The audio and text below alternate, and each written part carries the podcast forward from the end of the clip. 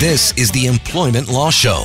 All righty, Tuesday evening. Welcome to it. 632, uh, and we're ready to go. John Scholes here. Lior Samfiru also joining, of course, and you want to reach out to Lior in your own time and have that conversation right off the top. We'll give you that contact info 1 821 5900. Help at employmentlawyer.ca. Help at employmentlawyer.ca for email.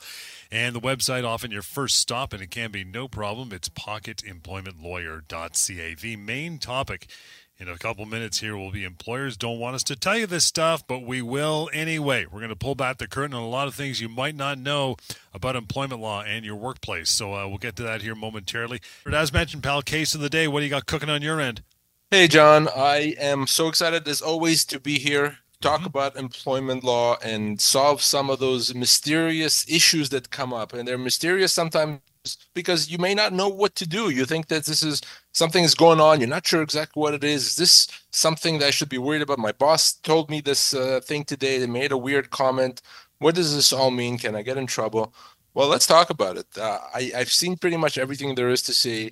I know when employers try to do something, when they don't, and I know what the law says and how the law can help you.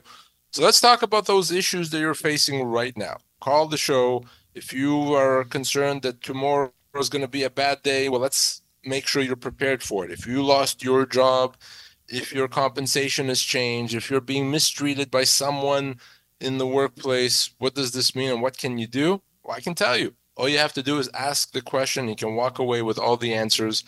And of course, we're here for 30 minutes, but 30 minutes only. Beyond this show, very, very easy to connect with me and my team by phone and by email. We'll give you that contact information throughout the show, so stay tuned for that. But case of the day, as John said, that's where I always like to start. I spoke uh, with a gentleman who was, or at one point, the good soldier for his employer. His employer said, I need you for the next few weeks to take a later shift. Uh, uh, you know, we, we're looking to hire, hire someone for that shift, but I need you to cover that shift. This guy used to work standard nine to five. He was asked to work evenings. So he told his employer, "Okay, yeah, of course I'm going to help you out. I'm I'm I'm the good soldier. Uh, whatever you need, I got you." So he worked that shift, and you know it was very hard, as as you can imagine. He had to change a bit of his lifestyle. And one week passed by, two weeks passed by, three weeks passed by. Nothing uh, changed. Company didn't say anything to him. He was expecting that they'd bring someone else in. So he finally asked his boss, "Say, you know, when can I expect to go back? Did you hire someone?" Company says, well, I'm still working on it. We'll let you know. Another two weeks pass by. He follows up again. They say, no, we've decided ultimately that we like you in this role. So we're going to keep you in this role and uh, we're not going to hire someone else. So he says, well, wait, no, that's not what we agreed to. They go back and forth by email. And ultimately, what he gets from the company is the message, well, there's nothing you can do about it. That's the shift that we have for you. And that's our decision. We, it's our prerogative to make that decision. So, of course, being a smart guy, he calls me and he wants to know what do I do here? So here's how this works, John. Uh, he was the good soldier, but he told his company he's going to help them temporarily. They made it clear that it's temporary. So he's not deemed to have accepted this new shift permanently. And why is that important? It's important because the company doesn't have a right to force this on him. They don't have a right to change his shift this way, to take him from a, a regular daytime shift into an evening shift. By doing that, by now forcing it on him, uh, despite him now agreeing, he has the option to treat this as a constructive dismissal. He can say, No, I'm not doing this. So here's what I'm going to do instead I'm going to treat this as a termination of my employment. Now, company, you're going to have to pay me severance. Now, this is a long service employee, 11 and a half years there. He's going to be easily looking at a, a year's pay, maybe more. So I'm going to help him get that. But a reminder there number one, that your employer can't just change your shift, can't force you to work different hours, you know, evenings when you weren't working evenings, weekends when you weren't working weekends. They can't force that. And if you're going to help them out for a while, you're going to take on another shift. That's absolutely fine but make sure that you make it clear to the company that you're not accepting this permanently. You're going to do this for a few weeks while they need you, but then you expect to go back to your old shift. If they don't let you come back, if they now force a new shift on you, that's a constructive dismissal. And always reaching out on your own time. As I mentioned, you can have these conversations with Lior, member of his team, 1 855 821 5900 but we'll uh, we'll get into our main topic for the night Lior as we get into uh, this stuff that a lot of people aren't going to know may shock some but employers don't want us to tell you this stuff but we're going to. Number one you can't be temporarily laid off if you don't want to be. Everybody assumes you got to suck it up and go right? So so john sometimes i get uh, emails angry emails from employers saying to me, you know, you're you're saying all these things to employees. You're you're trying to get them to uh, hurt the system, hurt their employers. Well, nonsense, of course. I never say anything that's not the law. This is not the opinion show, right? this is not what Lior thinks show. This is the employment law show. So if I say something on the show, it's because that's what the law provides. So to get upset at me because I tell employees what the law says and what it doesn't say, mm-hmm that's ridiculous. And that's kind of what I wanted to talk about today. Some things that employers often tell me that they wish employees didn't know, but hey, I think they should. And one of the big ones is the temporary layoff. Your employer may not want you to know that you don't have to accept a temporary layoff, that a temporary layoff may be illegal. In most cases, an employer that puts you on a temporary layoff gives you the right to consider that as a constructive dismissal. Remember, your employer can't make a significant change to the terms of employment. Well, put you on a putting you on a temporary layoff and essentially make meaning that you're making zero income, that's a pretty darn big change. So because of that, if you're put on a temporary layoff, yeah, you can accept it if you want, but you can also not accept it and instead choose to consider that a constructive dismissal. Keep in mind, if you accept it and you go back to work, then you've given the company the right to do it again. And that's a very bad thing. You don't want the company to have the right to just put you on a temporary layoff every few months. So you have that right. Your employer may not tell you that. They may not want you to know that. They may want you to think that you have no choice. Well, you just heard it here. You have a choice. You can consider a temporary layoff to be a constructive dismissal that aside, the uh, Lior Opinion Show, I think we should take that out for a spin. It would have to probably be after midnight, and I don't think it'll have anything to do with employment law, but that's a completely different show for a different time. Going to pitch that for sure. But uh, I like it. I like it. yeah, I, I, know you would, and it'd be fantastic. Let's take one uh, short little break here, guys. We'll get back into more of our topic employers, the stuff they don't want us to let you know and tell you, but we are Tuesday evening edition of the Employment Law Show. Welcome back to the Employment Law Show. The stuff employers don't want us to tell you here in this show, but we're going to do it anyway. We talked about temporary layoff, a massive one. Another big one is that your employer can't just decide to change your hours or job responsibilities, location, pay for that matter, right? All those things. So that's a big, big, big one that employers really don't like that I tell employees about. It's like, well, you know employees should believe that i'm the employer and i can make the decision i can change their hours and i can change their job and i'm the employer it's my workplace except you can't. Not because i say you can't because that's what the law says. So no your employer does not have the right even though it is the employer doesn't have the right to just change your job in any way that it wants. Now the employer has a right to make some minor changes. Right. if your shift changes from 9 to 5 to 8.30 to 4.30 it may not make you happy but an employer can do that the flip side of that is your employer can't change you from days to weekend to, to evenings or from weekdays to weekends. Can't do that. That's a significant change. And anytime there's a significant change that gives you the right to consider it a constructive dismissal. Now, when I say your employer doesn't have a right to make uh, changes to your job, I don't mean that you can physically stop them from doing that. What I mean is that if you're faced with such a change, you can say, no, uh, I am considering that to be a constructive dismissal because I'm not okay with what you're doing, employer. I'm leaving, and now you have to pay me my severance. Employers don't like to pay severance, uh, and because of that, employers often try to do these th- these types of changes to your hours, to your pay, to your job thinking that you won't know you have the option. Well, you do have the option. If you find yourself in that situation before you walk away from the from work, before you tell your employer, no, no, this is a constructive dismissal. Let's talk because we need to do this uh, the right way. You know, you mentioned a little bit of wiggle room that an employer may have with, you know, hours of work and stuff like that. Just before we get to a call, do they have a little bit of wiggle room with pay or that's untouchable?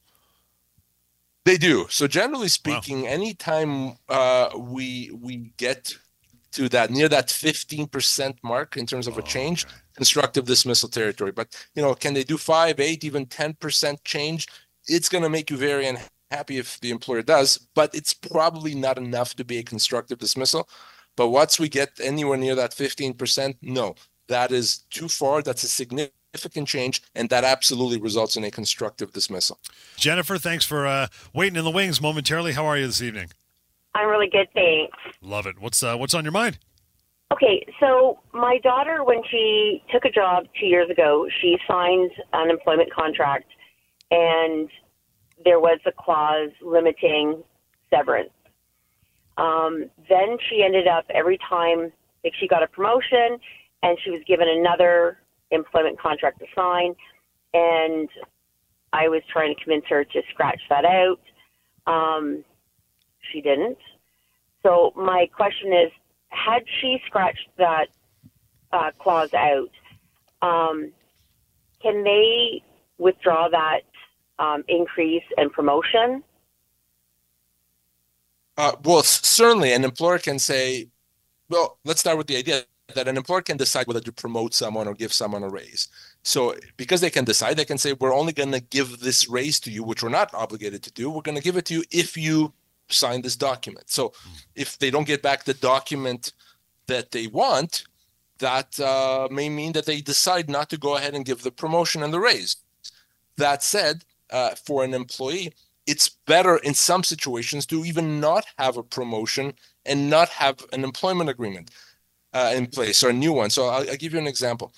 Your daughter at some point signed uh, an employment agreement with the term limiting her severance th- there's an extremely like uh, high likelihood that that term limiting or severance is not enforceable because the way these things were drafted a few years ago are no longer enforceable. It's very likely that the new employment agreement that the company wants her to sign has a much better and more enforceable term limiting her severance. So if she takes the promotion, signs that, and let's say two months later she's let go, she would get a tiny portion of the severance she would otherwise get and that could cost her tens of thousands of dollars potentially. So in some situations, it may be better to say, you know what, as much as I'd love the promotion, I'm not going to sign it if it means giving up my future severance. But can the employer not promote in that situation? Yes, they can. So if so, it would go back to the original contract that she signed, limiting her um, severance then. Which is her probably original, her original. Sorry. Yeah. No, go ahead. Her original contract, she signed the limitations. It was during the pandemic, um, and it's it's in the um, event industry. So, so that's why I'm wondering. Like now, it's too late. She's already signed it, but well, no, no. So I, I think you kind of missed the point I was making. Is that oh. it? There's a very high likelihood that the agreement that she signed back then, even though it tried to limit her severance, that wasn't effective because the way those okay. agreements were drafted a few years ago was in a way that currently they're no longer enforceable. So that's a good thing. But if she signs okay. a new employment agreement, they're going to fix those problems and they're going to make it enforceable. So okay. she's she's probably far better off operating under the old agreement than a new up to date one, which will limit her severance in an effective way. Okay. Great. Okay. Thank you very much. Thank you, Jennifer. Really appreciate that. If there's any uh, confusion or more questions uh, going forward, you can always reach out to Lior and his team anytime and have that conversation. 1 821 5900. Some of the stuff we're talking about tonight, uh, your employer probably will never and tries not to let you know these things, but uh, we're doing it. Now, here's a big one as well. In certain industries, it's bigger than others. You may be an employee who has been misclassified, right, as an independent contractor. You may love it, but legally, it ain't right. So it is very, very, very likely. I, I, can guarantee you that we have people right now listening to our show that believe that they're independent contractors. Maybe they've even been doing this for years and for all those years believe that they're independent contractors, except guess what? They're probably not. They've been misclassified. And the law is actually fairly straightforward. If you look like an employee and you act like an employee, then you're an employee. Doesn't matter if you believe you're a contractor if the company that you work for says you're a contractor, if you sign a piece of paper that says you're a contractor, ultimately it doesn't matter. So if you're performing an important service your employer, if you're uh, working regular hours, if they tell you what to do, where to go, etc., well, you're an employee. And because of that, you have certain rights that a contractor doesn't have. For example, you have the right to get overtime pay mm-hmm. and to get vacation pay and statutory holiday pay. And of course, you have the right to get your severance if you are let go. So it's very important to understand that distinction. And employers really don't like it when I talk about those things because they say, well, we want our people to, to believe they're contractors if we tell them that they are. We don't want to have to pay them severance, etc. Well, you have to understand, you have to know that you are very, very likely, uh, if you believe you're a contractor, really are an employee. So, how do you find out for sure? You can always call me and I'll tell you. But also, of course, you can use our uh, uh, our tool. We have a an independent contractor employee tool. You can find that at pocketemploymentlawyer.ca. When you go there, you will see our tool to that allows you to answer a few questions and to find out if you're an employee or a contractor. This uh, issue often, John, comes up when someone is let go. Yeah. The person is let go. Company says, "Ah, you're a contractor. We're letting you go, but we're not paying you any severance because you're not an employee." Mm-hmm. They call me. We talk. Realize, no, no, they really are an employee, and we get them severance. So if that sounds familiar, if that's your situation, you got to give me a call right away. What happens if uh, Lior someone says, "Oh, but I'm incorporated. I'm incorporated." Does, does that make any difference? does not make any difference. You've you've paid a fee, you signed some papers, and, and you started your own corporation, and you use that corporation to bill the company that you work for. Does not make you an employee at all. What? Uh, sorry, does not make you a contractor at all. You're still an employee. What would make you a contractor? Well, if you're using that corporation to bill various clients, you have clients and customers. You set your hours, your pay, uh, your your your uh, work location. If you make those decisions with various customers, you're absolutely an independent contractor. If you work for one company, in most cases, the law is going to consider you to be an employee of that company, even if you've incorporated. Our next one on the list of things your employer will not throw up on the whiteboard with a sharpie anytime soon, and that is you are owed your full severance as much as get this 24 months, two years, even if you work for a little tiny mom and pop shop. That's right. So it's very important with these small companies. And, you know, here maybe I'm being a bit unfair to employers because maybe it's not a situation where your employer hopes you don't know this. Maybe it's simply a situation where your employer itself doesn't know this. If you're working for a very small employer, that employer may believe because they're a small employer, they let you go, they don't have to pay you severance. Except, guess what? That is wrong. That is false. Couldn't be more false, in fact. Whether you work for a company with two employees or 2,000 employees, yes, you are owed severance if you lose your job. So I always say it's very simple. If you had a job and you lost that job, you are owed severance. And yeah, that could be as much as two years' pay. So whether you're working for a corner store, uh, a dental office, uh, a, a, little small uh, uh retailer, does sure. not matter if you had the job and you lost it, you're owed severance. And oftentimes your employer may say, no, no, that's not the case. Uh, we're a small company. That only applies to these big companies. Not at all. You're absolutely owed your full severance. I want to take a moment here and slide over and grab a call. Got uh, Bob on the line. Hi, Bob. Good evening. Thanks for calling in, pal. How are you? I'm doing fine, thank you. The question base is on this basis. I am an employer in a professional practice. I had a staff member working from for 25, 26 years she moved from Ontario to Alberta in 2014. I am closing my practice at the end of June of this year. Do I have a liability? Absolutely. Yes. You, you do because it's impossible, almost impo- well, I'm going to say it's impossible to have someone that works for you for 25 years and for the law not to consider them to be an employee after all these years. So, yes, if and when this person is going to be out of a job because you're, you're closing down shop, then you have to pay them severance, and that severance could be as much as 24 months' pay. Now, the one way you have to reduce that liability, and I would do this immediately uh, if you haven't already, is give them advance notice in writing that on this particular date they're going to be out of work, that you're closing down effective June 1st or whatever it is, and they're going to be out of work because that time between now and June, those months count towards the severance. So if between okay. now and June, I don't know, let's say there's four months or however many months, uh, those four months count towards the severance. So instead of having to pay them an extra 24 months, you only have to pay them an extra 20. So you've reduced your liability somewhat. Uh, but yes, you do have liability if you've had someone work for you for that long. All right, keep in mind she has she has registered a business under her own name as a professional services company. She only works when I fax information to her to, to be done, and it could be five or ten minutes a day, a week, or a month. There are there's terms to it other than when she actually produces something for me. And does she work for for others, uh, Bob? I have no idea, but she re- has registered herself as a professional business. Yeah, and, and, and we were just talking about that. Whether someone's registered as a business or incorporated, ultimately it does not make them a contractor. So you, you're still likely have her as an employee. If if you want to give me a call offer so we can have a proper consultation, I find out exactly what she does, how often, how you pay her. Happy to chat so we can get into the uh, into the nitty gritty of this and, and have a more exact uh, uh, overview of the situation. I'll be glad to do that. I will call you. Thanks, Thank Bob. Really, uh, really appreciate that. I'm going to take one more quick call. Uh, Joe, you got about a minute, pal. What's going on? Quickly. I just want to ask a quick question. So, Yeah. if a company ends up going bankrupt, but they lay you off, uh, can you do they have insurance for coverage, or can I do anything about it? Good question. Yeah.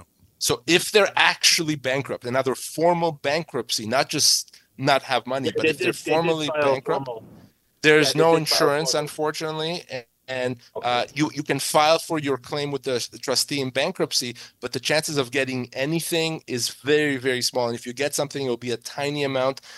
Uh, that's the the worst thing that can happen in a bank is a bankruptcy. There's no insurance that covers it. Yeah. Joe, appreciate that final call. That'll close it out for tonight. But uh, Lior and I are back in here tomorrow, 6.30. So if any questions come to mind, keep them in your brain, lock them in there, and join us at 6.30 and grab that phone to call into the uh, the station for sure. In the meantime, reaching out to Lior and his crew, 1-855-821-5900, the number, the email, help at employmentlawyer.ca. And that website will tell you 90% of what you need to know, pocketemploymentlawyer.ca. And we will catch you tomorrow right here again at 6.30 for the Wednesday night edition of the Employment Law Show. Enjoy the rest of your night.